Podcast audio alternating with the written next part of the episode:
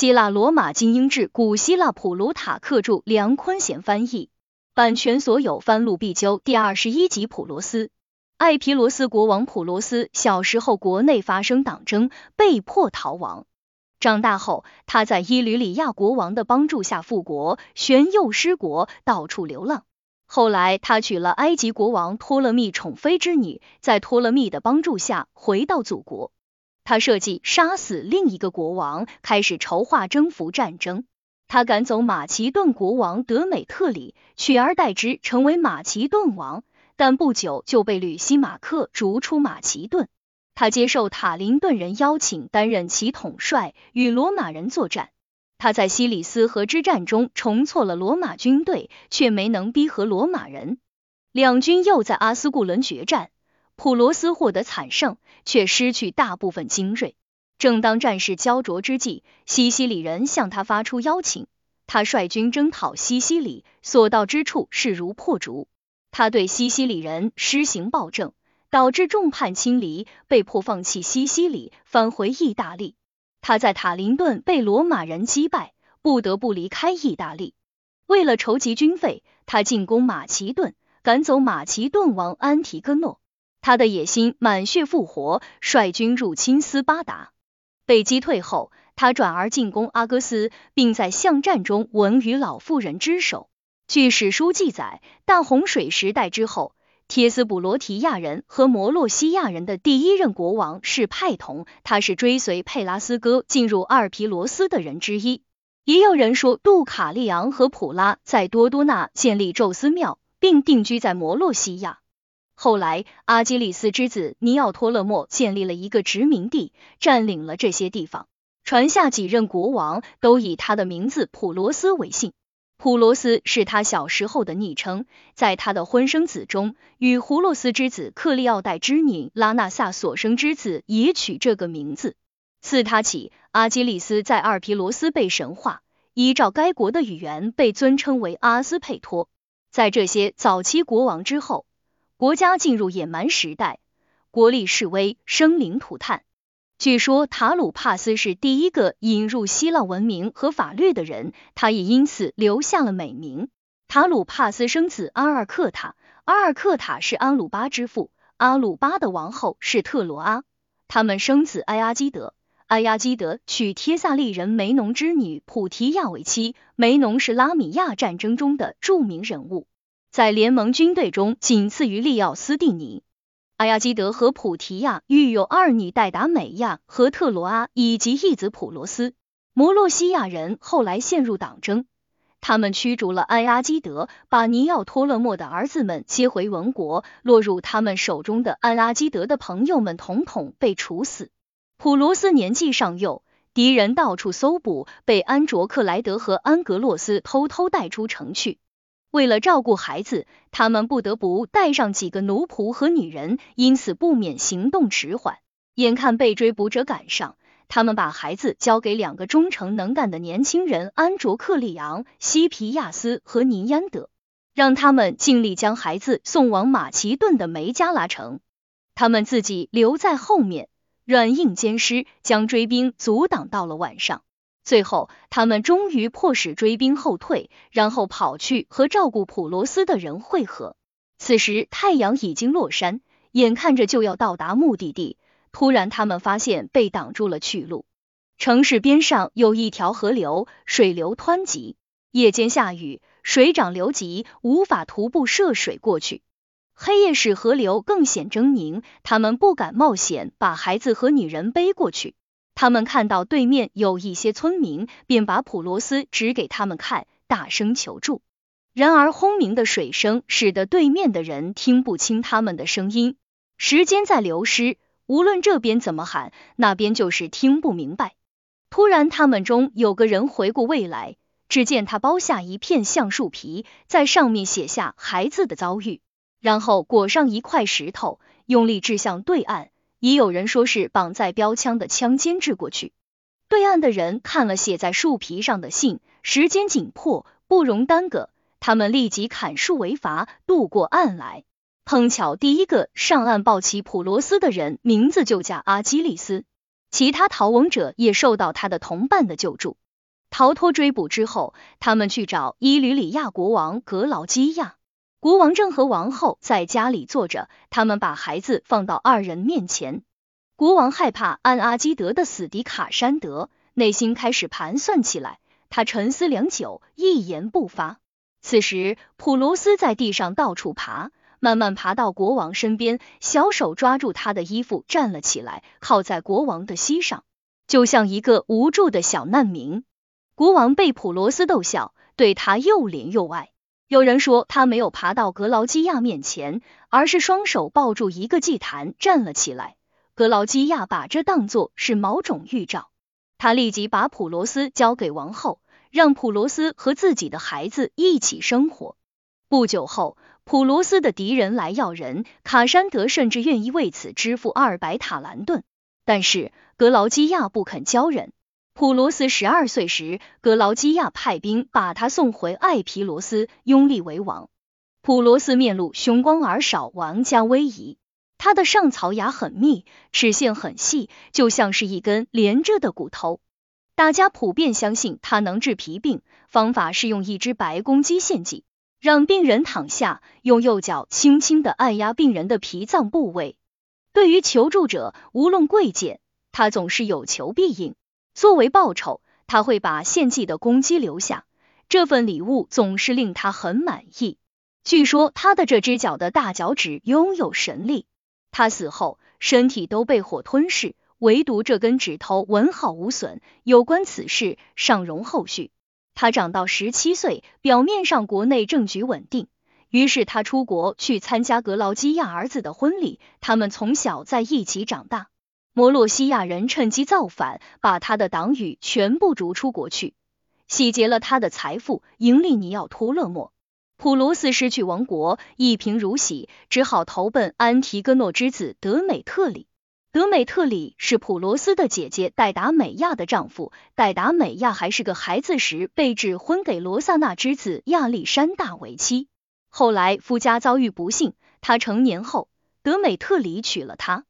在有许多国王参加的伊普索斯大战中，普罗斯加入德美特里阵营。尽管他还是个少年，却打败了敌人，在千军万马中崭露头角。此后，当德美特里运到不济时，他依然不离不弃，还为德美特里保住了交给自己管理的希腊城市。德美特里与托勒密议和，根据协议，普罗斯到埃及做人质。在那里，无论是在狩猎还是在其他活动中，他都向托勒密展示了巨大的勇气和力量。他注意到贝雷尼克最有势力，是托勒密的嫔妃中最聪明的人，因此对他大献殷勤。他特别善于逢迎，媚上而傲下。他生活很检点，在当时宫中的王子里面，被认为是安提戈涅的绝配。安提戈涅是贝雷尼可嫁给托勒密之前与菲利普所生之女，她的地位按此次婚姻得到了提升。安提戈涅是个好妻子，她筹集了一笔钱，建立了一支军队，护送自己回到艾皮罗斯。她受到了热烈欢迎。尼奥托勒莫的统治专制而残暴，深受大家痛恨。他担心尼奥托勒莫会与邻近的君主结盟，因此与他交好，约定分享国家统治权。然而，随着时间的推移，有人暗中在他们之间挑拨离间。据说，令普罗斯起义的原因是这样的：根据习俗，国王们要到位于摩洛西亚的帕萨罗战神庙献祭，在那里与艾皮罗斯人交换誓约。国王们依法治国，臣民们维护依法建立的政府。仪式是当着国王们的面进行的，国王们由他们的好友随侍左右，赏赐和收受许多礼物。尼奥托勒莫的朋友格洛拉着普罗斯的手，送给他两对耕牛作为礼物。普罗斯的私酒穆尔提洛正好在一旁，就向普罗斯要着牛，普罗斯却把牛给了别人。穆尔提洛愤恨不已，格洛看在眼里，便邀请他参加宴会。当时有酒会和其他活动，而穆尔提洛正值青春年少，双方聊得投机，格洛就劝穆尔提洛投靠尼奥托勒莫，毒杀普罗斯。穆尔提洛了解方案后，假装赞成，却在私下里透露给普罗斯。普罗斯很想取得一些证据，就命穆尔提洛把他的总司酒阿勒西克拉特推荐给格洛作为计划的实施者。格洛被蒙在鼓里，尼奥托勒莫也上了当，认为谋杀方案顺利进行，竟忍不住把事情透露给自己的朋友。有一次，还在他的姐姐卡德美亚家里公开谈论此事，自以为无人知晓。谁知隔墙有耳，为尼奥托勒莫照料牲口的萨蒙的妻子派纳雷特正好在场。他把脸转向床榻的屏风，假装睡熟，一字不漏全部听到，没有受到怀疑。第二天，他跑去找普罗斯的王后安提戈涅，把尼奥托勒莫对他姐姐说的话和盘托出。普罗斯闻讯，当场没说什么。到了献祭日，他把尼奥托勒莫请来，结果了性命。事先，他已将艾皮罗斯的实力人物争取到自己一边。这些人都盼望他早日除掉尼奥托勒莫，别再满足于与其分享那点可怜的权利，放手一搏，去干一番大事。如今证据在握，他立即先下手为强，干掉尼奥托勒莫。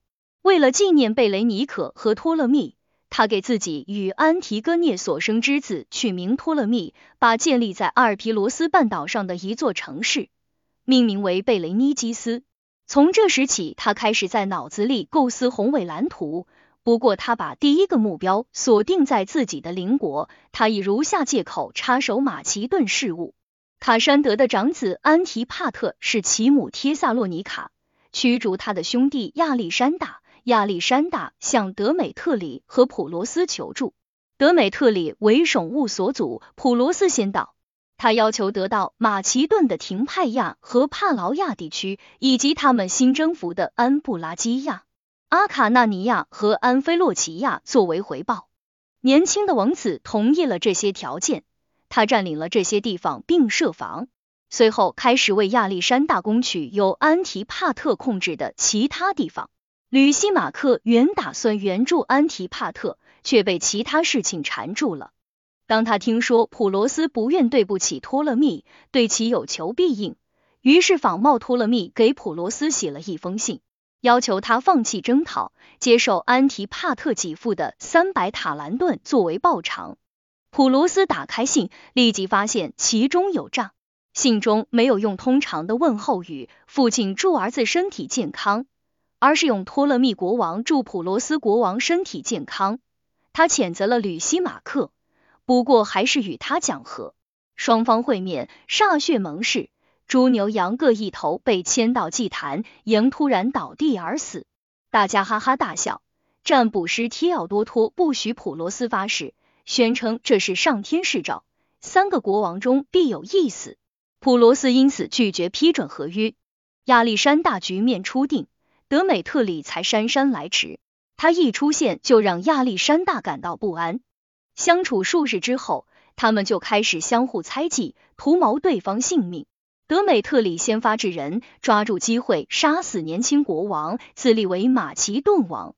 德美特里与普罗斯以前并没有深交，除不满普罗斯入侵帖萨利外。好大喜功这一君主们与生俱来的毛病，也使他们成为相互猜忌的可怕精灵。戴达美亚死后就更是如此。他们两人都占领着马其顿领土，开始为了同一个目标你争我夺，纷争于是有了更强烈的动机。德美特里先向埃托利亚人发动进攻，并打败他们。他让潘陶克率领一支大军留下驻守，自己率军迎战普罗斯。以为普罗斯也正在朝他开来，但是他们阴差阳错的擦肩而过。德美特里入侵并蹂躏了艾皮罗斯，普罗斯碰上了潘陶克，双方交战，战斗异常激烈，尤其是在两军主将所在的地方。大家公认，就勇敢、敏捷和体力而言，潘陶克在德美特里的部将中无出其右。他心高气傲，要求和普罗斯单挑。普罗斯从不甘落人后，认为自己继承阿基利斯的名气靠的是勇敢，而不是血缘关系，因此他走到阵前接受潘陶克的挑战。他们先用长矛互相攻击，随后近身肉搏，两个人的短剑舞得虎虎生风。普罗斯身中一剑，回击了对方两剑，一剑在大腿上，另一剑砍在脖子附近。蟠桃客被放倒，但并没有当场毙命，朋友们把他救走了。国王的胜利令艾皮罗斯人士气大振，他们为他的勇敢所折服，一起向马其顿方阵发起进攻，把他们截为数段，追往逐北，杀死无数，抓获了五千名俘虏。马其顿人并没有因为他们在这场战斗中所受的损失而恼羞成怒，也没有在心中激起对普罗斯的仇恨。相反，他们欣赏他的勇敢过人。那些看到他在战场上的表现，以及和他交过手的人都对他交口称赞。他们认为他的表情、身手和动作都酷似亚历山大大帝。在他身上，他们看到了亚历山大在战斗中所表现出来的速度和力道。其他国王只是在穿着、移位、举止以及说话的语调上模仿亚历山大，而普罗斯在战场上活脱脱就是亚历山大在世。有关他的军事知识和指挥才华，我们可以从他留下的著作中窥见一斑。据说，当安提戈诺被问及谁是最伟大的将领时，说道：“如果不是死得早，非普罗斯莫属。”当然，他指的是他那个时代的人。但是汉尼拔认为普罗斯在战争素养和指挥才华方面均名列第一，斯基皮奥第二，自己屈居第三。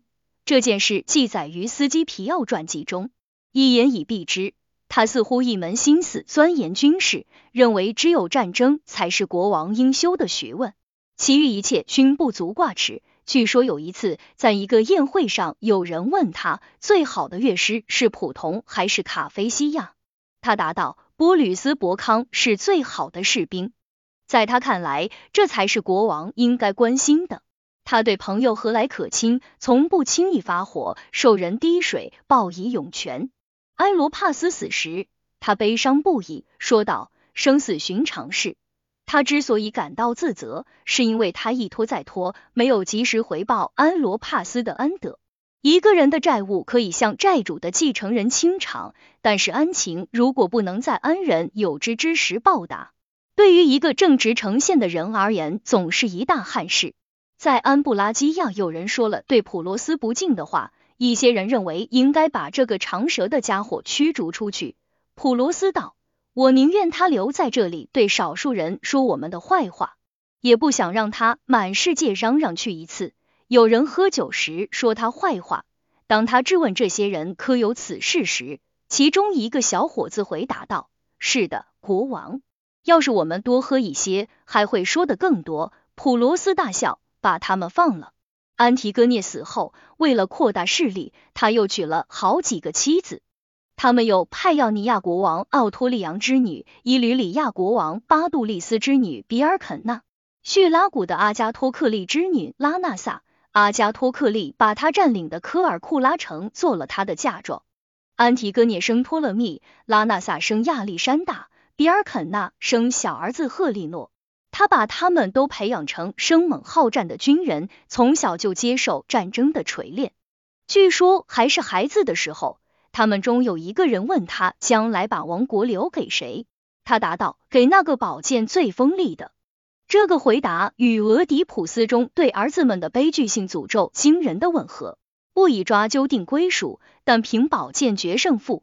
人类野心与贪婪的本性是多么的傲慢与野蛮。此役之后，普罗斯荣归故里，享有巨大的声望，被阿尔皮罗斯人称为雄鹰。是你们让我成为雄鹰的，他说道。我能成为雄鹰，还不是因为有你们的臂膀做我的翅膀。不久，他听说德美特里病得奄奄一息，于是决定突袭马其顿，目的仅仅是骚扰一下这个国家。结果他差一点兵不血刃拿下整个王国。他一路推进到阿尔德萨，未遇抵抗，大量人员前来归附，危险让德美特里一下子来了力气。他的朋友和将军们很快聚集起一支大军，猛然扑向普罗斯。普罗斯本意只是来打劫的，因而并不恋战。马其顿人紧追不舍，他在撤退中损失了一部分军队。尽管德美特里轻而易举的将普罗斯逐出马其顿，但是他依然不敢轻敌。他有一个雄心勃勃的计划，想要光复附近的王国。为此，他建立了一支人数达十万的陆军和一支拥有五百艘战舰的海军。他不想卷入与普罗斯的战争，但也不想给马其顿留下一个活跃而危险的邻居。既然他没有功夫和普罗斯缠斗，于是选择了议和，以便腾出手来对付其他国王。双方谈妥条款，但是德美特里庞大的战备很快使他的计划暴露在光天化日之下。其他国王大吃一惊，纷纷遣使和写信给普罗斯，对他坐失良机、等待德美特里反戈一击的做法表示不解。本来他可以趁德美特里忙于自己的计划，无暇他顾之际。将他逐出马其顿，却坐等德美特里羽翼丰满，把战火烧到自己家门口，到那时才在摩洛西亚为自己的宗庙设计而战。尤其是最近，他还因德美特里之故丢了科尔库拉和自己的老婆拉纳萨，对普罗斯钟情于他的蛮族妻妾们深感愤怒。他回到科尔库拉，想与其他国王联姻。他知道德美特里是所有国王中最有可能接受亲事的，于是向他发出邀请。德美特里来到科尔库拉，与拉纳萨成亲，并在该城留下一支驻军。国王们写信给普罗斯的同时，也在想办法给备战中的德美特里找事干。托勒密率领一支大型舰队来到希腊，从德美特里那里拉走了许多希腊城邦。吕西马克从色雷斯出发，蹂躏了上马其顿。普罗斯也在此时进军贝罗亚。德美特里正在全力对付吕西马克，下马其顿地区必然防备空虚。那天晚上，他睡觉时梦见亚历山大大帝召见他。他走近时，发现亚历山大正病倒在床。这位英雄和蔼的接见了他，还保证全力支持他。他大胆的回答道：“陛下。”您正在生病，怎么帮我？用我的名字。亚历山大说完，骑上尼赛亚马，似乎是在领路。梦中所见让普罗斯信心大增，他把军队迅速开进马其顿中间地带，占领了贝罗亚，并把总部设在那里，派将领攻略该国的其他地区。德美特里德报，又发现军中的马其顿人准备哗变，不敢再向前推进。吕西马克是大名鼎鼎的马其顿之王，他担心一旦靠近，军队会叛逃过去，因此他调转头杀奔普罗斯而来。普罗斯是个让马其顿人痛恨的外来人，他在靠近普罗斯的地方扎营，许多来自贝罗亚的士兵极力称赞普罗斯是个不可战胜的人，一个伟大的战士，对待俘虏非常仁慈仗义。说这些话的人有不少是乔装的马其顿人，是普罗斯偷偷派去的。他们说，现在正是挣脱德美特里严酷统治的时候，普罗斯是一个仁慈的君主，爱兵如子，大家可以去投奔。此计搅得德美特里军心涣散，两军面对面时，士兵们左右张望，四处打听普罗斯的消息。那天他正好没戴头盔，发现德美特里的士兵们不认识他，于是他戴上头盔。很快，大家就从高耸的羽毛和羊角认出了他。随后，马其顿人向他跑去，问他军队的口令。有些人看见普罗斯身边的士兵带着橡树枝，便把橡树枝也插在自己的头上。有些人甚至斗胆向德美特里进言，让他识相的撤军，放弃王位。德美特里见军队真有反意，便戴上一顶宽檐帽，穿着普通士兵的衣服，偷偷溜掉了。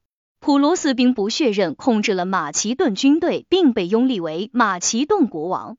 不久，吕西马克来了，他声称击败德美特里是双方的功劳，因此二人应该平分王国。普罗斯对马其顿人的忠诚度尚存疑虑，就同意吕西马克的提议，二人瓜分了马其顿。这不过是权宜之计，暂时阻止了战争的发生。不久，他们就发现这种办法不仅不能带来和平，反而成为纷争的理由。人的野心不受山川或者大漠的限制，欧亚化界也不能抑制人们的欲望。只要国界相交，就没有什么可以阻止他们相互伤害。他们总是打斗不休，互相嫉妒，都想占对方的便宜。和平与战争就像硬币的正反面，任由他们根据需要翻来覆去，毫无正义可言。他们公开交战时，要比标榜公正和有益，实则是没有机会作业要正大光明的多。普罗斯就是个活生生的例证。为了防止德美特里东山再起，死灰复燃，他为希腊人提供支持。他来到雅典，登上卫城祭天。同日，他又走下卫城，告诉雅典民众，他对他们的友善和信任心怀感激。又告诫他们，聪明的话就不要再让任何国王来这里，或者为他打开城门。他与德美特里媾和，但是不久他就在吕西马克的劝说下进入亚洲。他煽动帖萨利造反，围困德美特里在希腊的城市。他发现马其顿人在战时比在和平时期更听话，而他自己又是一个闲不住的人。德美特里在叙利亚战败后。吕西马克解除了后顾之忧，无所事事，于是立即调转矛头，全力对付普罗斯。普罗斯此时正驻扎在阿尔德萨，吕西马克吸取了他的后勤补给，给他造成军需短缺。而后，吕西马克通过写信和散布谣言，腐蚀了马其顿的主要将领。他指责他们臣服于一个外国人，而此人的祖辈曾经是马其顿人的奴仆。他们还把亚历山大的朋友和故旧逐出自己的国家。马其顿军队被他所说服，普罗斯带着他的艾皮罗斯军队和仆从军撤了出来，怎么得到的就怎么失去。因此，国王们没有任何理由谴责民主政府为了自己的利益而改变立场。在不忠和背叛方面，国王们才是老师，他们把背信弃义当英明。在这方面。民主政体只不过是模仿者而已。普罗斯就这样离开马其顿，回到阿尔皮罗斯。他有幸度过了一段安宁的时光，和平的统治着他的王国。但他和阿基利斯一样，是那种不给别人或者自己找点麻烦就生不如死的人，耐不住清闲，闲作最难忍斯文杀伐声。为了满足自己的变态心理，他找到了一个借口。罗马人正在与塔林顿人交战，塔林顿人支撑不住，愚蠢邪恶的政客们又不愿讲和，于是提议任命普罗斯为将军，让他参战。此时他是邻近的国王们中最清闲的一个，也是最有造诣的帅才。反对这项建议的有识之士，要么被民众的声势所压倒，要么看到这种情况后离开会场。只有一个名叫梅顿的头脑清醒的市民，在民众批准这项法令之日，头戴一顶干枯的花冠，手提小灯，一个女人吹着笛子走在他的前面，像个醉酒的人一样跳着舞进了会场。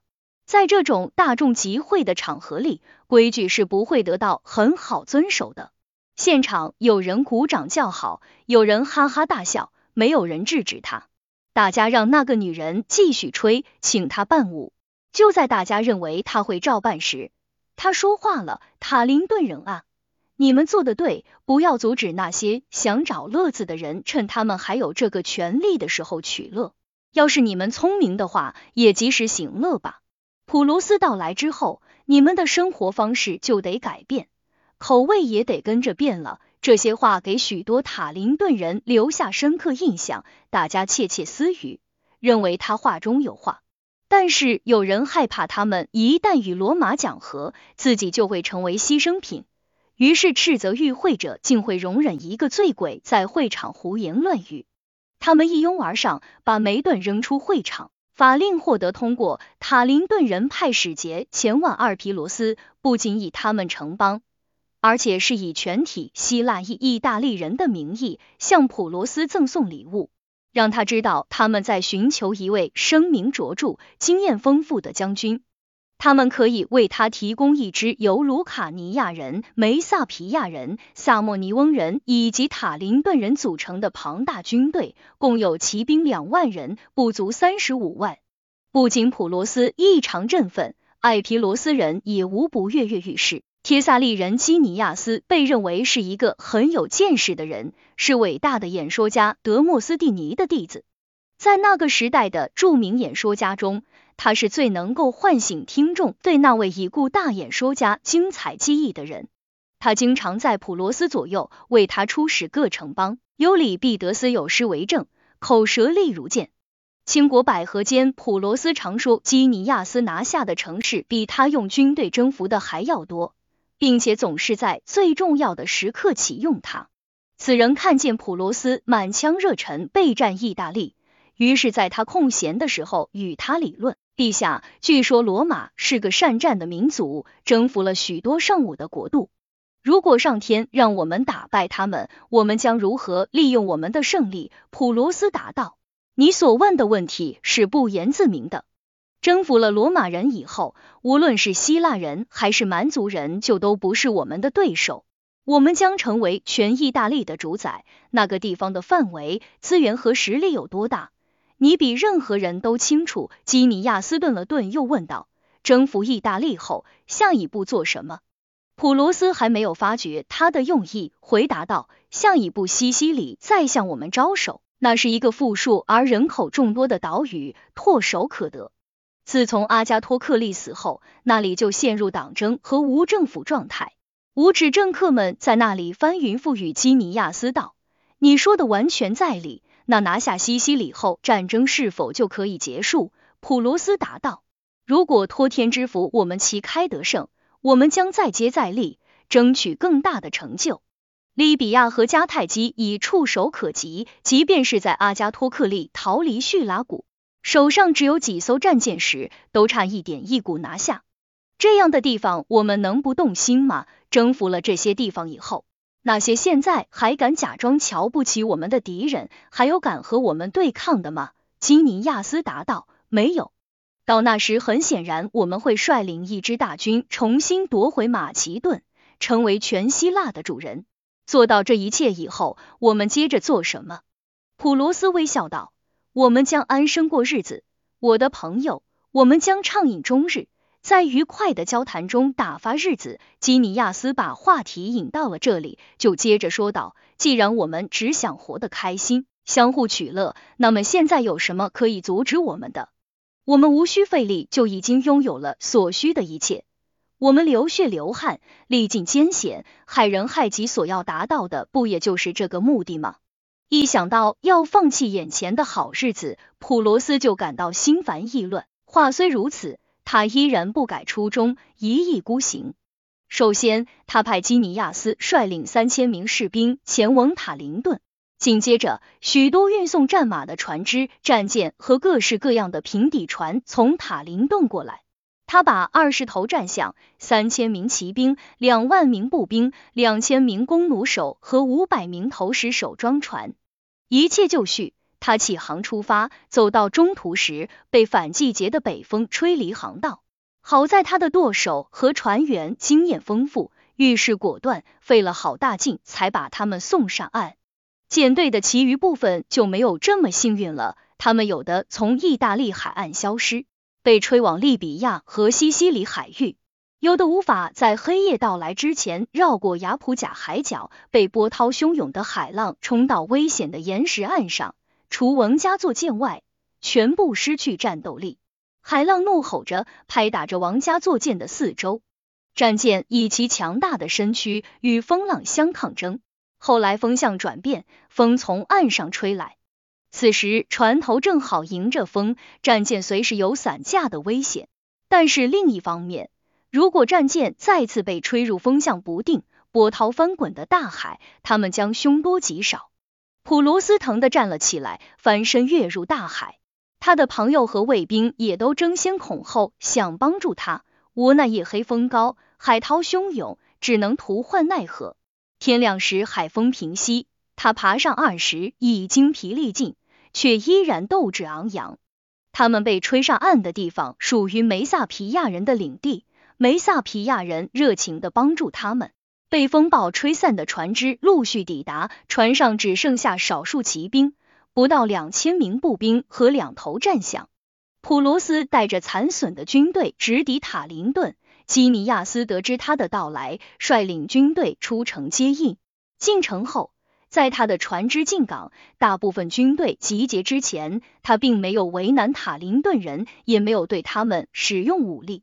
他很快发现，若不采取一些强制手段，塔林顿人就毫无用处，既不能救人，也不能自救。他们宁可待在家里洗热水澡，花天酒地，看着他在战场上为他们卖命。因此，他首先关掉体育场馆和他们经常进行纸上谈兵的公共场所。他禁止所有不合时宜的节庆。宴会和酒会，号召大家拿起武器，以不屈不挠的精神投入战争。许多不知道如何接受别人指挥的人离开了塔林顿，说不能随心所欲的生活与奴隶无异。他得到情报，罗马执政官莱维努斯正率领一支大军前来进攻，途中蹂躏了卢卡尼亚。盟邦军队尚未到来，但是他认为不能再让敌人靠近。因此，率领自己的军队迎敌。不过，他先派出一名使者去问罗马人是否愿意由他来仲裁和斡旋，解决他们与在意大利的希腊人之间的纷争。莱维努斯回复道：“罗马人既不接受他的仲裁，也无惧与他为敌。”普罗斯向前推进，在潘多西亚与赫拉克利亚之间的平原上扎营。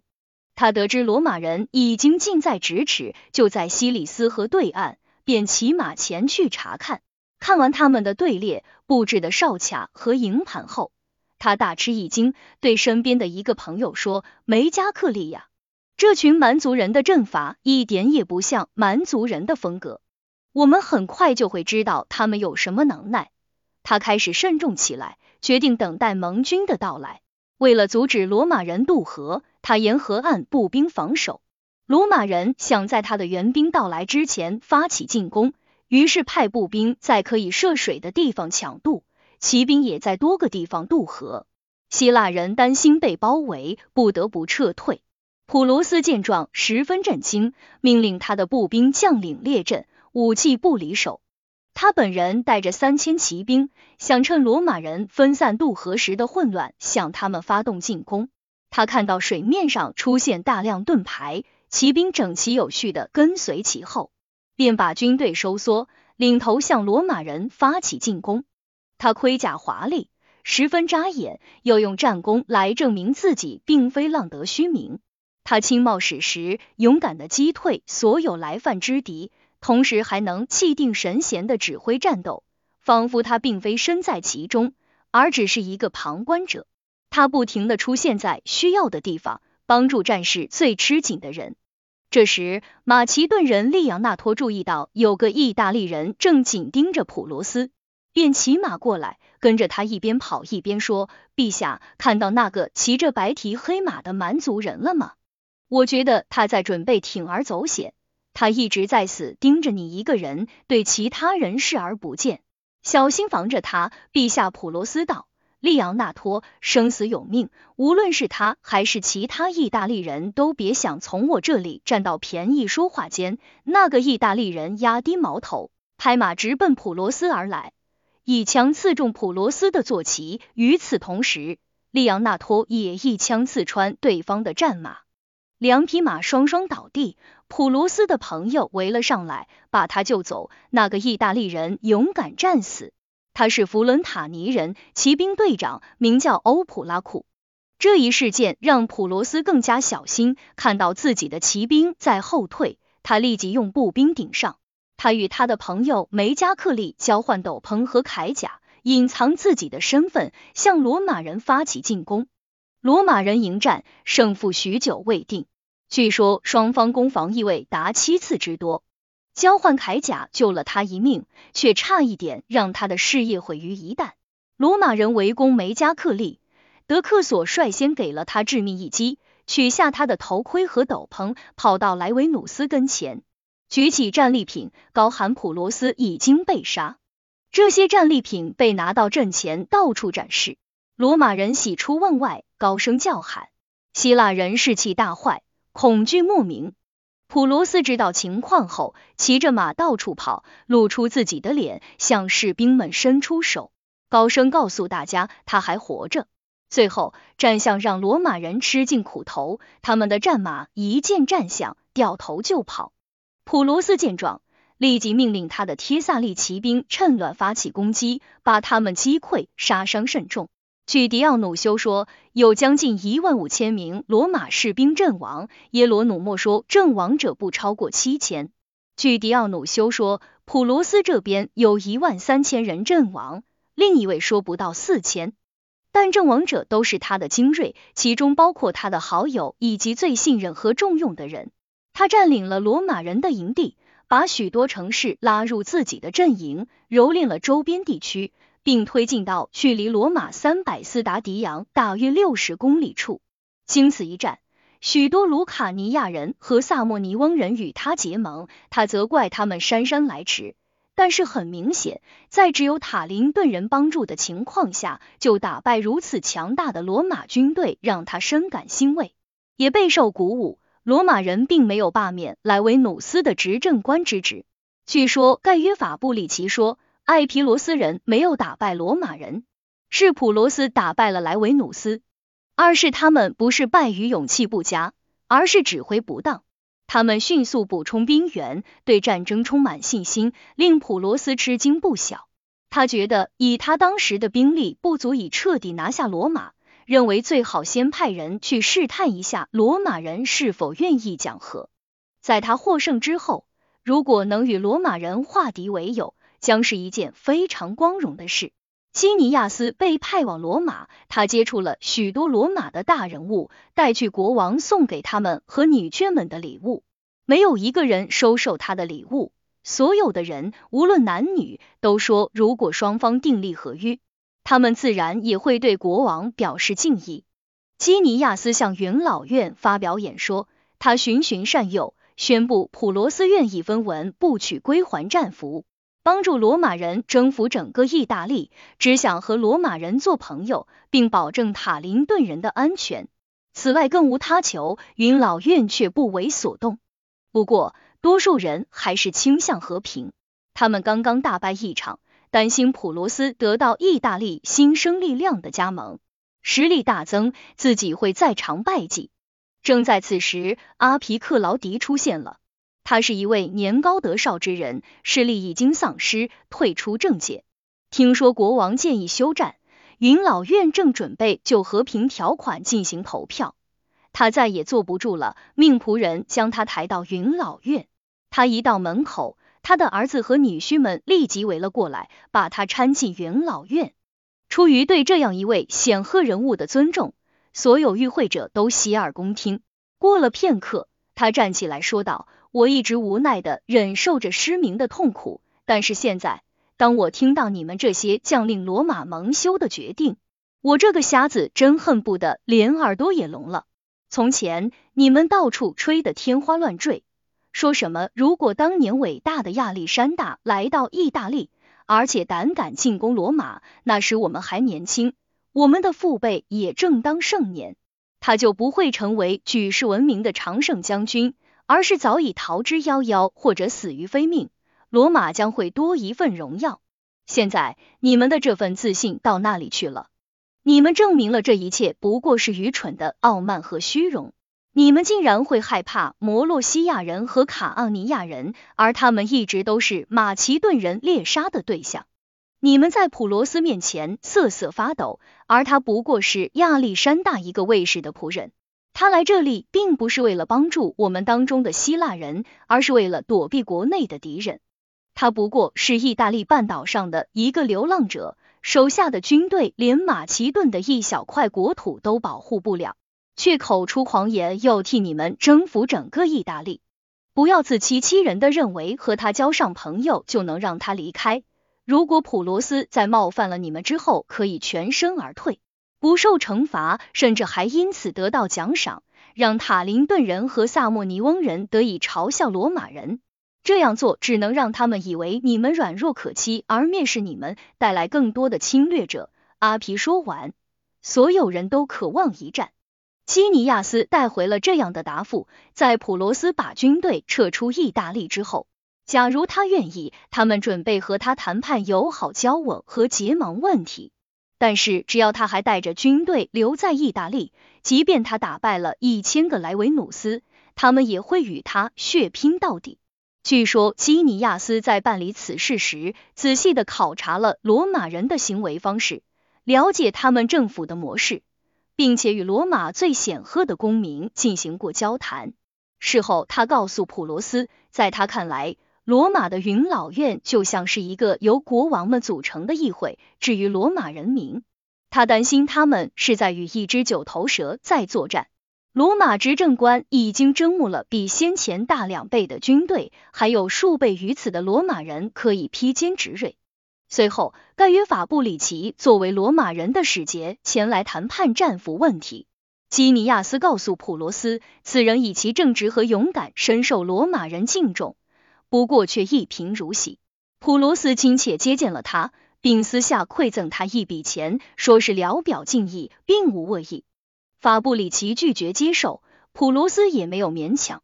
第二天，他了解到法布里奇没见过大象，就想吓他一跳。他命人牵过一头个头最大的战象，藏在帘子的后面，一边和法布里奇交谈着。突然，他给出信号，帘子拉开，大象把象鼻取过法布里奇的头顶，发出一声令人毛骨悚然的怪叫。法布里奇慢慢转过身来，对普罗斯笑道：“无论是你昨天的钱，还是今天的这头畜生，都没有给我留下任何印象。”晚餐时，他们谈论了各种各样的话题，谈的最多的是希腊和希腊的哲学家。基尼亚斯谈到伊壁鸠鲁，解释了该学派对神明、国家以及人生的见解，说他们认为人生最大的幸福就是享乐，政治对幸福生活是有害的。神明远离喜怒哀乐和尘世扰攘，生活在无忧无虑的极乐世界之中。他还没说完，法布里奇就大叫起来：“大力审案！但愿在我们两国交战的时候，普罗斯和萨莫尼翁人能沉迷在这种幻想中吧。”普罗斯对他的睿智与庄重十分敬佩，更希望能与罗马交朋友，而不是结怨了。他亲自请求法布里奇在两国签订和平协议后过来做他的宰相和将军。法布里奇平静的回答道：“陛下，这样做对你不见得是好事。大家现在都很敬重你，但是在他们了解我以后，就会选择接受我的统治，而不是你。这就是法布里奇。”普罗斯听完一点也没有不高兴，相反，他向他的朋友们称赞法布里奇胸怀坦荡。并把战俘交给他一人，唯一的条件是，如果元老院不愿媾和，在他们见完朋友和过完农神节后，就必须送回。节后，他们被送了回来，元老院下令不回去的人将被处死。此后，法布里奇就任执政官。有人送来一封信，是国王的主任医师写来的。他表示，如果能得到一份相应的报酬。愿意下手毒杀普罗斯，兵不血刃的结束战争。法布里奇厌恶此人的歹毒心肠，在争取到同僚的支持后，派人送信给普罗斯，让他提防这一背叛行为。他的信是这样写的：罗马执政官盖约法布里奇和昆图埃米略向普罗斯国王致意。你似乎在判断敌友方面犯了个错误。见信后，你会明白你是在和诚实的人打仗。却信任流氓与恶棍。我们向你透露这一信息，不是为了示好，而是为了避免你日后毁灭时指责我们胜之不武，靠背叛而不是武力结束战争。普罗斯独霸来信，对背叛事件进行调查，惩罚了那个医生。为表谢意，他无条件归还了罗马战俘，并再次派基尼亚斯前去议和。罗马人认为敌人送的礼物实在太大了，又却之不恭。作为回报，他们释放了同等数量的塔林顿和萨莫尼英战俘。但是在他从意大利撤军乘来时的船返回阿尔皮罗斯之前，拒绝考虑与他结盟或者缔结合约之事。后来形势要求他必须进行第二场战斗。他补充了兵员，拔营出发，与罗马军队相遇于阿斯固伦城。他遇到了很大的困难，这里是森林地带，不适合骑兵作战，还有一条湍急的河流，河岸的泥沼不能为战象提供坚实的落脚地，战象跟不上步兵，双方伤亡惨重。夜幕降临，两军分开。第二天，他计划在平坦的地面上作战，于是把战象布置在敌人最密集的地方对面。他先派人占领那些不平坦的地方，把投石手和弓弩兵混在战象中间，以密集有序的队形向罗马人全力发起进攻。罗马人失去了地利，不能像先前那样进退自如，被迫在平地上面对面肉搏。他们急于在战象赶上之前把步兵击退，因此手提短剑在马其顿人的长矛阵中奋力砍杀，丝毫不计后果。经过长时间苦战，据说最先瓦解的是普罗斯亲自对抗的敌人，但他们主要是被战象排山倒海般的力量所压倒，勇敢完全派不上用场。因此，他们认为与其白白送命，倒不如走为上。军营就在不远处。耶罗努莫说，罗马方面有六千人阵亡，国王自己说他在这场战斗中损失了三千五百五十人。迪奥努修既没有提到过阿斯固伦的两次战斗，也不承认罗马人被打败，只说发生过一次战斗，双方交战到日落，直到夜幕降临，才不情愿的分开。普罗斯被标枪射中手臂，萨莫尼翁人抢夺了他的辎重，普罗斯和罗马人的阵亡数字加起来超过一万五千人。两军分开，据说普罗斯对一个向他祝贺胜利的人说：“再来一次这样的胜利，他就完蛋了。”他失去了一大部分从家里带来的军队，以及几乎所有的挚友和重要将领。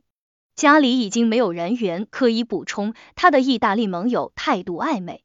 另一方面，罗马人的援兵却像涓涓泉水那样源源不断，损失得到迅速足额补充。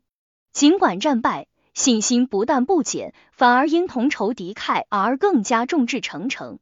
就在他遭遇重重困难之时，新的憧憬和设想转移了他的注意力。有人从西西里来，把阿格里根顿、叙拉古和利昂提尼交给他，请求他帮助赶走迦太基人，把西西里从暴君手中解救出来。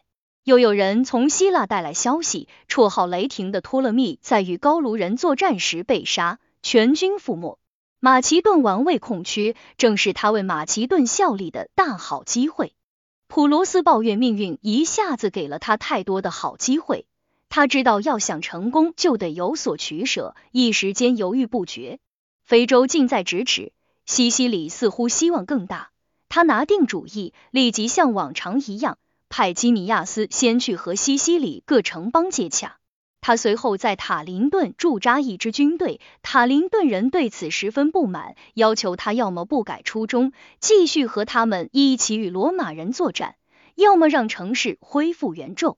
他没有留下令人满意的答复，而是命令他们安静，等他有时间再处理他们的事。随后登船离去。他到达西西里后，一切都如他所愿，那里的城市欣养归顺。即使需要动用武力，一开始也是所向披靡。他率领三万步兵、二千五百名骑兵、二百艘战船，彻底打败了迦太基人，蹂躏了他们的整个行省。阿鲁克斯是最坚固的城镇，驻扎着一支庞大的守备部队。他决定对该城采取强攻，军队准备就绪。他全身披挂，走到队伍的前头。发誓，如果今天他在西西里的全体希腊人面前露脸，将举办各种体育和祭祀活动，以纪念大力神，规模之盛大将无愧于他的高贵出身和齐天鸿福。进攻的号角响起，他首先用史实将城墙上的蛮族人驱散，然后架起云梯。他第一个登上城墙，大批敌人向他涌来，他将他们击退。一些人被他灌下城墙，另一些人成堆的死在他的剑下，他自己则毫发无损。他的面目令敌人望之胆寒。他证明荷马所言非虚，坚韧是所有美德中唯一以神性般狂热作为表现形式的品质。该城被攻下后，他为大力神举行了最盛大的祭祀活动，举办各式各样的文艺活动和体育比赛。在梅西纳有一种野蛮人叫马莫廷人，他们给希腊人带来了很大的麻烦，许多希腊城市被迫向他们缴纳贡赋。他们人多势众，骁勇善战，他们的族名相当于拉丁语中好战的意思。普罗斯首先拦截他们收取贡赋的人，将他们消灭，然后又把他们打败。摧毁了他们的许多据点。迦太基人希望和解，若能签订和平协议，他们愿意给他一大笔钱，并为他提供战船。他则明白告诉他们，他有更远大的设想。若想双方握手言和，只有一个办法，那就是迦太基人彻底放弃西西里，同意以非洲海划分他们与希腊人的边界。受好运和雄厚军力的鼓舞，他义无反顾的追求来时的理想，把目标直接定在了非洲。他有大量的船只，但是装备很差。他招募海员，但不是与各城邦公平交易，而是以武力相威胁，态度蛮横无理。一开始他并不是这副嘴脸，而是非常宽容友善，信任别人，从不刁难任何人。现在突然一反常态，实行严刑峻法，明君便暴君，因而为自己博得一个万郎赋役。反复无常小人的恶名，起初尽管深恶痛绝，他们还是让步了。认为这是不得已而为之，但是后来他开始怀疑起托农和索西斯德拉托这两个叙拉古的头号人物。当初是他们邀请他来到西西里，又在他到来后把西西里的城市置于他的掌控之下，为他鞍前马后的效力。但是现在，他既不允许他们在他的周围出现，也不允许他们留在国内。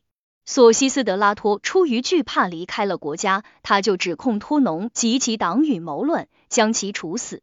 此事发生后，他的局面不是一点点变坏，而是急转直下。不止一个地方，所有的城市都对他恨之入骨，有的倒向迦太基人，有的请来了马莫廷人。眼看自己众叛亲离，人心思变，就在此时，他收到萨莫尼翁人和塔林顿人的来信。说他们已经战败，城池难保，恳请救援。这给了他一个台阶，让他得以体面离开西西里，不至于被认为是逃跑。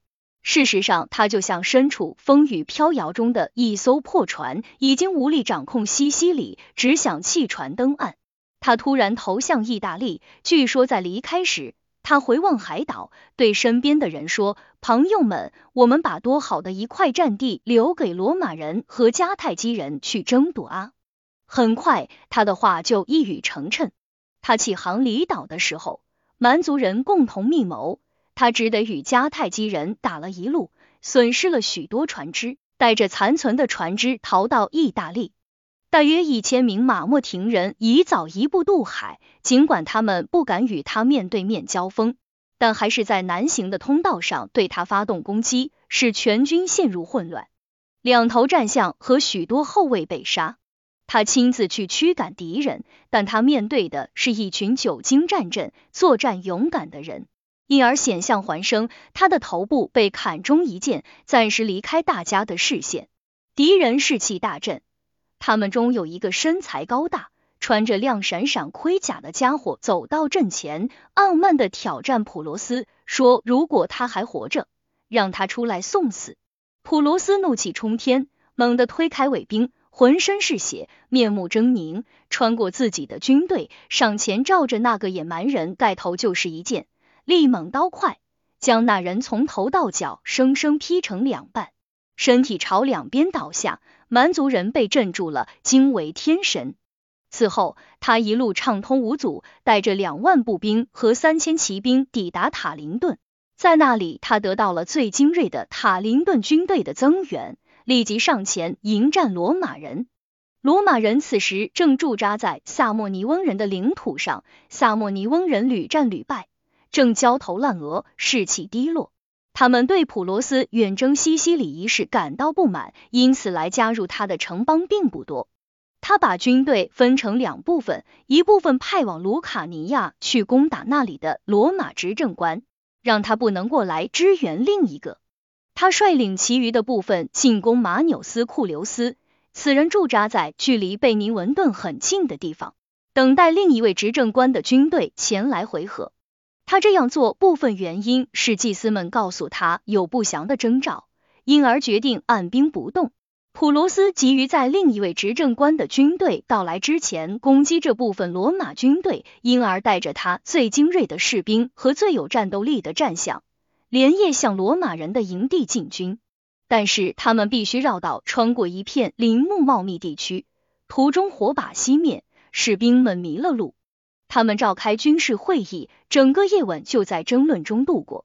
天亮时，他正从山上下来时，被敌人发现，引起全营骚动，牺牲呈现急兆，战事迫在眉睫。马纽斯将部队带出战壕，攻击普罗斯的前锋，将他们打垮。普罗斯军队惊慌失措，许多人被杀，一些战象被俘获。这一胜利增强了马纽斯的信心，把他引到了平坦地带。他击败了部分敌军，但是在其他地方，他的军队被战象压垮，被迫撤回战壕。他命令那些正站在防御工事后面守营的人出来参战。这股生力军人数众多，全副武装。他们从坚固的工事出来，向战象发起攻击，把他们赶了回去。战象逃跑时反踩自己人，造成了巨大的混乱。罗马人大获全胜，从此奠定未来的霸主地位。经此一役，罗马人赢得了战无不胜的名声，整个意大利问风归附。不久后，西西里也被收入囊中。至此，经过六年徒劳无功的征战，普罗斯梦碎意大利和西西里。尽管事业未尽，但是他身处逆境，不屈不馁，以其经验丰富、勇敢善战、富有冒险精神而被认为是那个时代君主中的佼佼者。只是他眼高手低，得陇望蜀，为了虚幻的目标而失去艰苦征战所获得的一切。安提戈诺曾经将他与掷骰子的赌徒相提并论，说他掷出了好点子，却不懂得如何加以利用。他带着八千步兵和五百骑兵返回阿尔皮罗斯，没有钱付军饷，只得挑起战端以筹集军费。一些高卢人投靠了他，他率军入侵马其顿，准备洗劫和蹂躏这个国家。此时的马其顿国王是德美特里之子安提戈诺。他占领许多城镇后，有两千名马其顿士兵前来归顺。他的野心开始膨胀，竟然把目标瞄准安提戈诺。双方在一条狭长地带相遇，安提戈诺全军乱成一团。高卢人构成安提戈诺军队的后卫，人数众多，死战不退。但是经过激烈的战斗，他们大部分被消灭。负责照看战象的人被团团围住。连人带象全部投降。普罗斯利用这一优势，凭着好运而不是理性，大胆向马其顿步兵的主力发起进攻。马其顿人刚刚战败，大惊失色，不敢应战。他向他们伸出手，呼唤他们上下级军官的名字，把他们招降过来。安提戈诺偷偷溜走，只勉强保住一些海边市镇。普罗斯时来运转。认为战胜高卢人是他一切荣耀中最辉煌的一笔，因此他把最华丽珍贵的战利品献给伊同的雅典娜神庙。战利品上刻有如下铭文：摩洛西亚国王普罗斯之一同之雅典娜女神。高卢武士漫张狂，我夺其盾献军前。安提戈诺大王兵败和惶然，阿基利斯子孙勇武代代传，大获全胜之后，他开始攻城略地。在占领了埃盖后，他对那里的居民实行高压统治，并在那里驻扎了一支高卢军队。这些人中有的贪得无厌，立即挖掘那里的亡灵，攫取随葬品，将遗骨四处抛洒。普罗斯或者有更紧急的事要做，或者是不敢得罪这些蛮族人，表面上看起来满不在乎。这件事在马其顿人中给他造成了极坏的影响。他还远远没有到可以高枕无忧的程度，就又开始酝酿新的计划。他嘲弄安提戈诺不知羞耻，居然还不把紫色王袍换成普通衣服。当斯巴达的克利奥努莫来请他出兵斯巴达时，他欣然同意。克利奥努莫有王室血统，但是过于刚愎自用，在国内声誉不佳。斯巴达人拥立阿留斯为国王，为此他对他们十分不满。除此以外，克利奥努莫垂垂老矣，却娶了一个美貌的有王族血统的女郎为妻。她是利奥图奇德之女，名叫奇洛尼斯。她深爱阿留斯国王之子阿克罗塔托。王子正值青春年少，反衬出克利奥努莫这门亲事极不般配。斯巴达人没有不知道他的妻子极度看不起他，家里的烦心事使他对国家更加心怀不满。他把普罗斯引到斯巴达，普罗斯带来了两万五千名步兵、两千名骑兵和二十四头战象。如此大张旗鼓的准备，令世人一下子就明白，他不只是为了帮克利奥努莫夺取斯巴达王位，而是要攫取整个伯罗奔尼撒。当然，他在梅加洛波利斯当着斯巴达使者的面对此矢口否认。他说他是来帮助这些城邦从安提戈诺的奴役中挣脱出来。他还宣布要把自己的小儿子们送往斯巴达，让他们学习斯巴达人的纪律，将来成为比其他国王都有教养的人。他用这些冠冕堂皇的借口糊弄那些前来迎接他的人。一进入斯巴达境内。他就开始洗劫和蹂躏这个国家。当使节们抱怨他不宣而战时，他说道：“我们都知道，你们斯巴达人做事之前也是从来不说的。”在场有个名叫曼德罗克莱达的使者，用斯巴达方言说道：“如果你是神，你就不会伤害我们，因为我们没对不起谁。如果你是个凡人，就会知道强中更有强中手。”他直扑斯巴达，克里奥努莫劝他一道，就马上发起进攻。但是据说普罗斯担心，如果士兵们在夜间攻城，就会洗劫这座城市，因此回答道，他希望第二天一早再攻城。城里只有少数守军，对他的突然到来完全没有防备。而留斯到克里特支援果图那人去了，不在城里。正是因为他的大意，才使这座城市得以保全。他认为城市守不住，根本不会有抵抗，因此放心停下来过夜。克利奥努莫的朋友和他的希洛人家奴在家里做足了准备，只等普罗斯前来共进晚餐。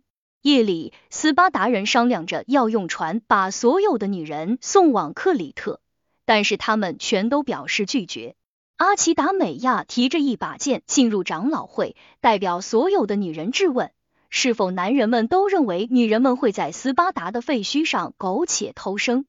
紧接着，他们决定在城边上最靠近敌人营地的地方挖一条壕沟，隔一段放一辆车，车轮直到车轴的部位埋入地下，稳稳的固定住，阻止战象通过。他们开始干活的时候，女人们跑来帮忙，已婚妇女将袍子束在腰间，未婚女孩只穿单裙。和老一点的人一起挖沟，他们让准备第二天参加战斗的人休息，自己承担起他们的那一份工作，完成三分之一的挖壕任务。据普拉克说，壕沟宽六尺，深四尺，八百英尺长。耶罗努莫认为面积比这小一点。破晓时分，敌人开始移动，斯巴达人把武器发给年轻人，把壕沟交给他们看守。嘱咐他们要勇敢的守住它，能够在全国人民的面前打败敌人是何等幸福！倒在母亲和妻子的怀抱中，像一个顶天立地的斯巴达人那样死去是何等光荣！奇洛尼斯回到家中，给自己的脖子套上绳索，决心一旦城破，宁愿一死也不想落入克利奥努莫之手。普罗斯亲自率领步兵发起进攻。试图穿过斯巴达人的防线，越过壕沟。壕沟的土太松，士兵很难立足，想要通过绝非易事。他的儿子托勒密率领两千高卢人和一些精选的卡奥尼亚士兵绕过壕沟，试图越过用车辆设置的路障。这些车辆深埋入地，密集的放在一起，不仅让他难以通过，也让斯巴达人难以防守。正当高卢人把轮子从地里挖出，推进河里的时候，年轻的阿克罗塔托一见不妙，率三百人冲出城去，利用陡坡的掩护，悄悄的包围了托勒密，向他的后方发起突袭，迫使他回头防守。他们被一个接一个推下壕沟，跌落在车辆中间，损失惨重，好不容易才得以撤走。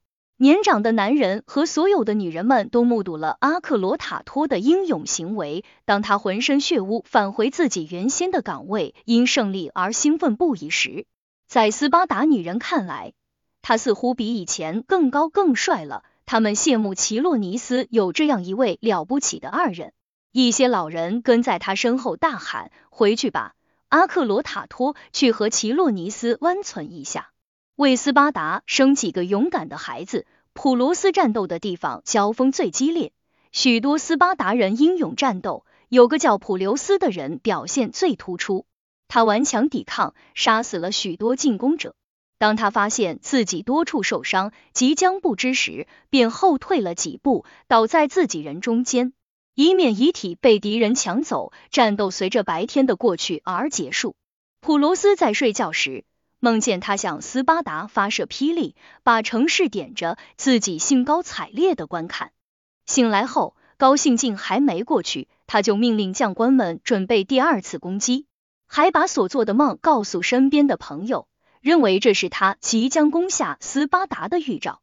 所有人都点头称是，只有吕西马克不以为然，担心被闪电击中的地方是圣地，不允许践踏。神可能是在告诉他，这座城市不能打。普罗斯道，所有这一切都不过是不靠谱的闲谈罢了，只能用来糊弄愚人。他们只需提着剑，心里想着普罗斯国王的事，就是最好的兆头。他翻身下床，天亮时把军队带到了城墙边列阵。斯巴达人拼死抵抗，表现出异乎寻常的决心和勇气。女人们在一旁搬运武器。供应饮食，照顾伤员。马其顿人试图填满壕沟，运来大量的材料填到沟里，覆盖在武器和尸体上面。斯巴达人则尽力阻止。普罗斯在壕沟的这一边，骑着马拼命的想冲进去，对面防守的人大声叫喊，女人们尖叫着跑来跑去。就在普罗斯猛烈向前冲，砍翻所有挡道的人时，他的胯下马肚子被一支克里特箭射中，一阵抽搐倒地而死，把他甩到了滑溜溜的陡坡上。他身边的人乱作一团，斯巴达人大胆上前，一通猛射，再次把进攻者逼退。此事发生后，普罗斯命令其他地方也停止战斗，认为斯巴达人会屈服。他们几乎所有的人都已挂彩，许多人阵亡。但不知是因为斯巴达人的勇敢经受住了考验，还是因为希望总在绝望时产生，斯巴达人否极泰来。安提戈诺的将领伯基斯人阿米尼亚带着他的雇佣军从科林斯赶来增援，他们刚被接进城，阿留斯国王也率领两千人马从克里特赶到。看到这一切，女人们认为战斗已经没有他们什么事，全部回家去了。那些已超过服役年龄、迫于需要而拿起武器的人也被送回家去，其余的人留下来迎战普罗斯。增援部队的到达刺激了普罗斯，使他更加豪情万丈，想做斯巴达的主人。但是他的计划并未奏效，损失却一天天增加。他停止围攻，转而劫掠乡村，准备在那里越冬。但是命运不可违，阿戈斯两个头面人物阿里斯蒂亚和阿里斯蒂帕爆发冲突。阿里斯蒂帕与安提戈诺交好，阿里斯蒂亚先下手为强，请求普罗斯出兵。普罗斯是个喜新厌旧之人，总是这山望着那山高，旧的不成新的补，不让成败束缚住手脚。因此，他立即向阿戈斯进发。阿留斯频频设伏，占领南行的地点，袭扰殿后的高卢人和摩洛西亚人。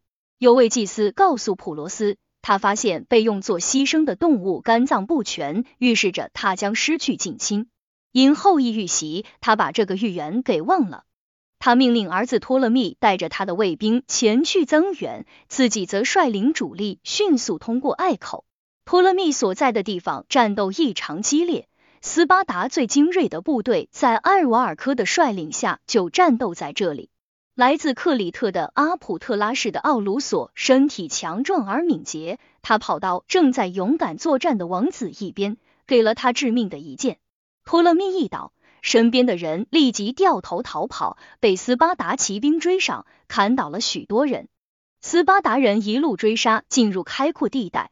这才发现自己在没有步兵的保护下与敌军遭遇。普罗斯听到儿子的死讯，痛苦万分。他率领摩洛西亚骑兵带头冲锋，疯狂砍杀，以泄其愤。平时他就是一个凶神恶煞、如今更是表现出前所未有的勇敢和力量。他策马冲向艾瓦尔科，后者微微侧向一边，一剑挥去，砍断了普罗斯的缰绳，差一点就削去普罗斯的握着缰绳的手。与此同时，普罗斯一矛将他刺死。普罗斯随后翻身下马，屠杀阿尔瓦尔科尸体周围的斯巴达士兵。可怜这些斯巴达人，仅仅因为双方将领之间的敌意，在战争即将结束之际，竟白白失去了性命。普罗斯用这么多人的命祭奠他的儿子，又以一场辉煌的战斗为他送葬，自己的痛苦也得到了充分的发泄，就继续向阿戈斯进发。他得到情报，安提戈诺已经占领高地，便在瑙普利亚扎营。第二天，他派人去见安提戈诺，称他为流氓，让他下山到平原地带，大家一决雌雄。安提戈诺回答道：“他指挥作战一向审时度势，要是普罗斯等不急，他有的是办法自我了结。”阿哥斯人也分别向双方派出使节，请求他们撤退，允许他们与双方都保持友好关系，不选边站。安提戈诺表示同意，并让自己的儿子到阿戈斯去当人质。普罗斯尽管也同意撤军，却没有提交人质，因而诚意受到怀疑。这时，普罗斯阵营里出现异常的征兆，有人看见用作牺牲的牛被砍下头放在一边后，竟然伸出舌头舔自己的血块。在阿戈斯城，吕秋斯的阿波罗神庙女祭司冲出庙门，大叫她看见城里发生屠杀。到处是尸体，一只鹰飞到战场上空，随后消失。第二天深夜，普罗斯来到城墙边，发现阿里斯蒂亚已经打开迪安佩雷斯门，他带领高卢军队全部进城，并占领了城市广场。整个过程未被发觉，但是城门太矮，战象进不来，他们不得不把战象背上的安桥卸下，通过城门后再摸黑装上。这就浪费了许多时间。城里人惊觉了，有些人跑进主卫城阿斯比斯盾牌，还有人跑进其他防御工事，并派人向安提戈诺求援。安提戈诺军队开到离城不远处停下，派他的儿子和手下主要将领带领一大部分军队进城。阿留斯也率领一千克里特人和一些斯巴达人中最善战的人赶来增援。他们立即向高卢人发起进攻，把他们打得秩序大乱。普罗斯正带领军队走在一条叫做库拉拉比的街道边，士兵们杀声震天。听到高卢人以喊叫声作为回应，他注意到那不是勇敢自信的声音，而是绝望的嚎叫，立即明白他们处境不妙。他赶忙催促骑兵前锋向前冲，但是马匹掉进城市的排水沟，因而行动迟缓。由于是夜战，战况很不明朗，命令也混乱不堪。狭窄的街道上乱成一锅粥，在这个嘈杂的黑夜里，指挥完全失灵。双方均按兵不动，等待天明。天一亮，普罗斯看到卫城上满是敌人，心里十分不安。他又看到在广场上竖立着许多雕像，其中有一座狼和牛做事相互攻击的铜像，让他大吃一惊。他猛然想起从前的一个预言，说一旦看见狼和牛相斗，他的死期就到了。阿戈斯人说，这座雕塑是为了纪念很久以前在这里发生的一件事。达瑙斯第一次来到这个国家，在去往阿戈斯的途中，他在图雷亚提斯靠近普拉米亚这个地方，看见一只外来的狼正和一头本地的牛搏斗，和他自己正准备做的很相似，于是驻足观看。狼最后取胜，他在向吕秋斯的阿波罗许愿后，向阿戈斯发起进攻，并取得胜利。当时那里的国王格拉诺被推翻，这就是这座雕塑的由来。普罗斯见状胆寒，又见诸事不顺，认为还是走为上。他担心城门太窄碍事，于是派人去找他的儿子赫利诺，命令他拆掉部分城墙，并在敌人逼得太紧时掩护撤退。此时，赫利诺正带领一支大军留在城外，但是传令的人忙中出错，没有把命令表达清楚。年轻的王子会错了意，带领他最精锐的部队和剩余的战象穿过城门去增援他的父亲。普罗斯已经开始撤退，广场提供了充足的空间，可以边打边退。他不停的击退进攻的敌人。但是当他离开那个宽阔的地方，进入通往城门的狭窄街道时，就和那些从别处跑来增援的人挤在了一起。他命令他们后退，但是有些人根本听不见，即便是听见了，由于城门外的人不断涌入，后面的人拼命往前推，也无法从命。此外，最大的一头战象就倒在了城门口，躺在地上嘶吼，堵住了大家的去路。另一头名叫尼康征服者的战象也在城里，它的主人多处受伤，从象背上摔下。它横冲直撞，不分敌友，肆意践踏，直至找到主人的尸体，用象鼻卷起，放在象牙上，才又愤怒的转过身来，踩踏所有挡在他面前的人。所有人挤作一团，大家都无力自救，每个人都紧压在一起，整体性前后移动。既不能从后面攻击他们的敌人，也不能打击夹在人群中的对手，却给彼此造成了很大的伤害。抽出的剑不能入鞘，举起的长矛也不能复位。这些武器伤的都是自己人，只要相互接触，非死即伤。普罗斯目睹这种乱局，取下头盔上的王冠这一标志性的东西，交给离他最近的一个人，仗着马的脚力好，跃入最后的敌人中间。他的胸甲上被投中一枪，但是受伤并不严重。他策马冲向那个向他扔标枪的人，这是一个阿哥斯人，出身平平，是一个可怜的老妇人的儿子。老妇人正和其他女人一起在房顶观战，看到他儿子正在和普罗斯交手，他担心他的安全，就双手举起一片瓦朝普罗斯扔去。瓦片正好砸在头盔下方，打伤了颈椎。普罗斯一阵头晕目眩，松开缰绳，从马上坠落，正好落在利昆纽斯的坟头上。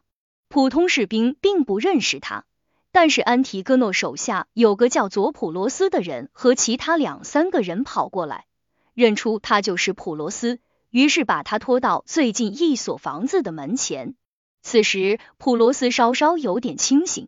佐普罗斯抽出伊吕里亚短剑，准备砍下普罗斯的头。普罗斯狠狠的瞪了他一眼，吓了他一哆嗦，双手也颤抖起来。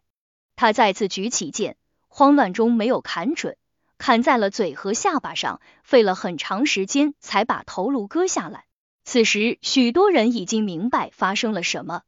阿尔库奥尼赶了过来。想看看自己是否认识那颗头颅的主人。随后，他提头策马跑到他的父亲身边，把头颅扔到安提戈诺的脚下。此时，他的父亲正和一帮宠臣们围坐在一起。安提戈诺一看，马上认出来是谁。他一把推开自己的儿子，举起手杖就打，说他既邪恶又野蛮。他以袍遮面，想起他的父亲和祖父的遭遇，感叹命运的无常，不觉悲从中来。他下令为普罗斯举行隆重的葬礼，并将头与身体放在一起火化。事后，阿尔库奥尼发现赫利诺穿着一身破衣烂衫，打扮成一个下等人。他对赫利诺礼敬有加，把他带到自己的父亲跟前。安提戈诺看见他后，对他说道。孩子，这次见面比上一次好得多。美中不足的是，你穿了这身衣服，这对于现在似乎已成为胜利者的人来说是一种羞辱。他对待赫利诺十分仁义，以君主的身份待之，并恢复了他在艾皮罗斯的王位。他接收了普罗斯的军营和全部军队，对普罗斯手下的所有重要将领都相当优待。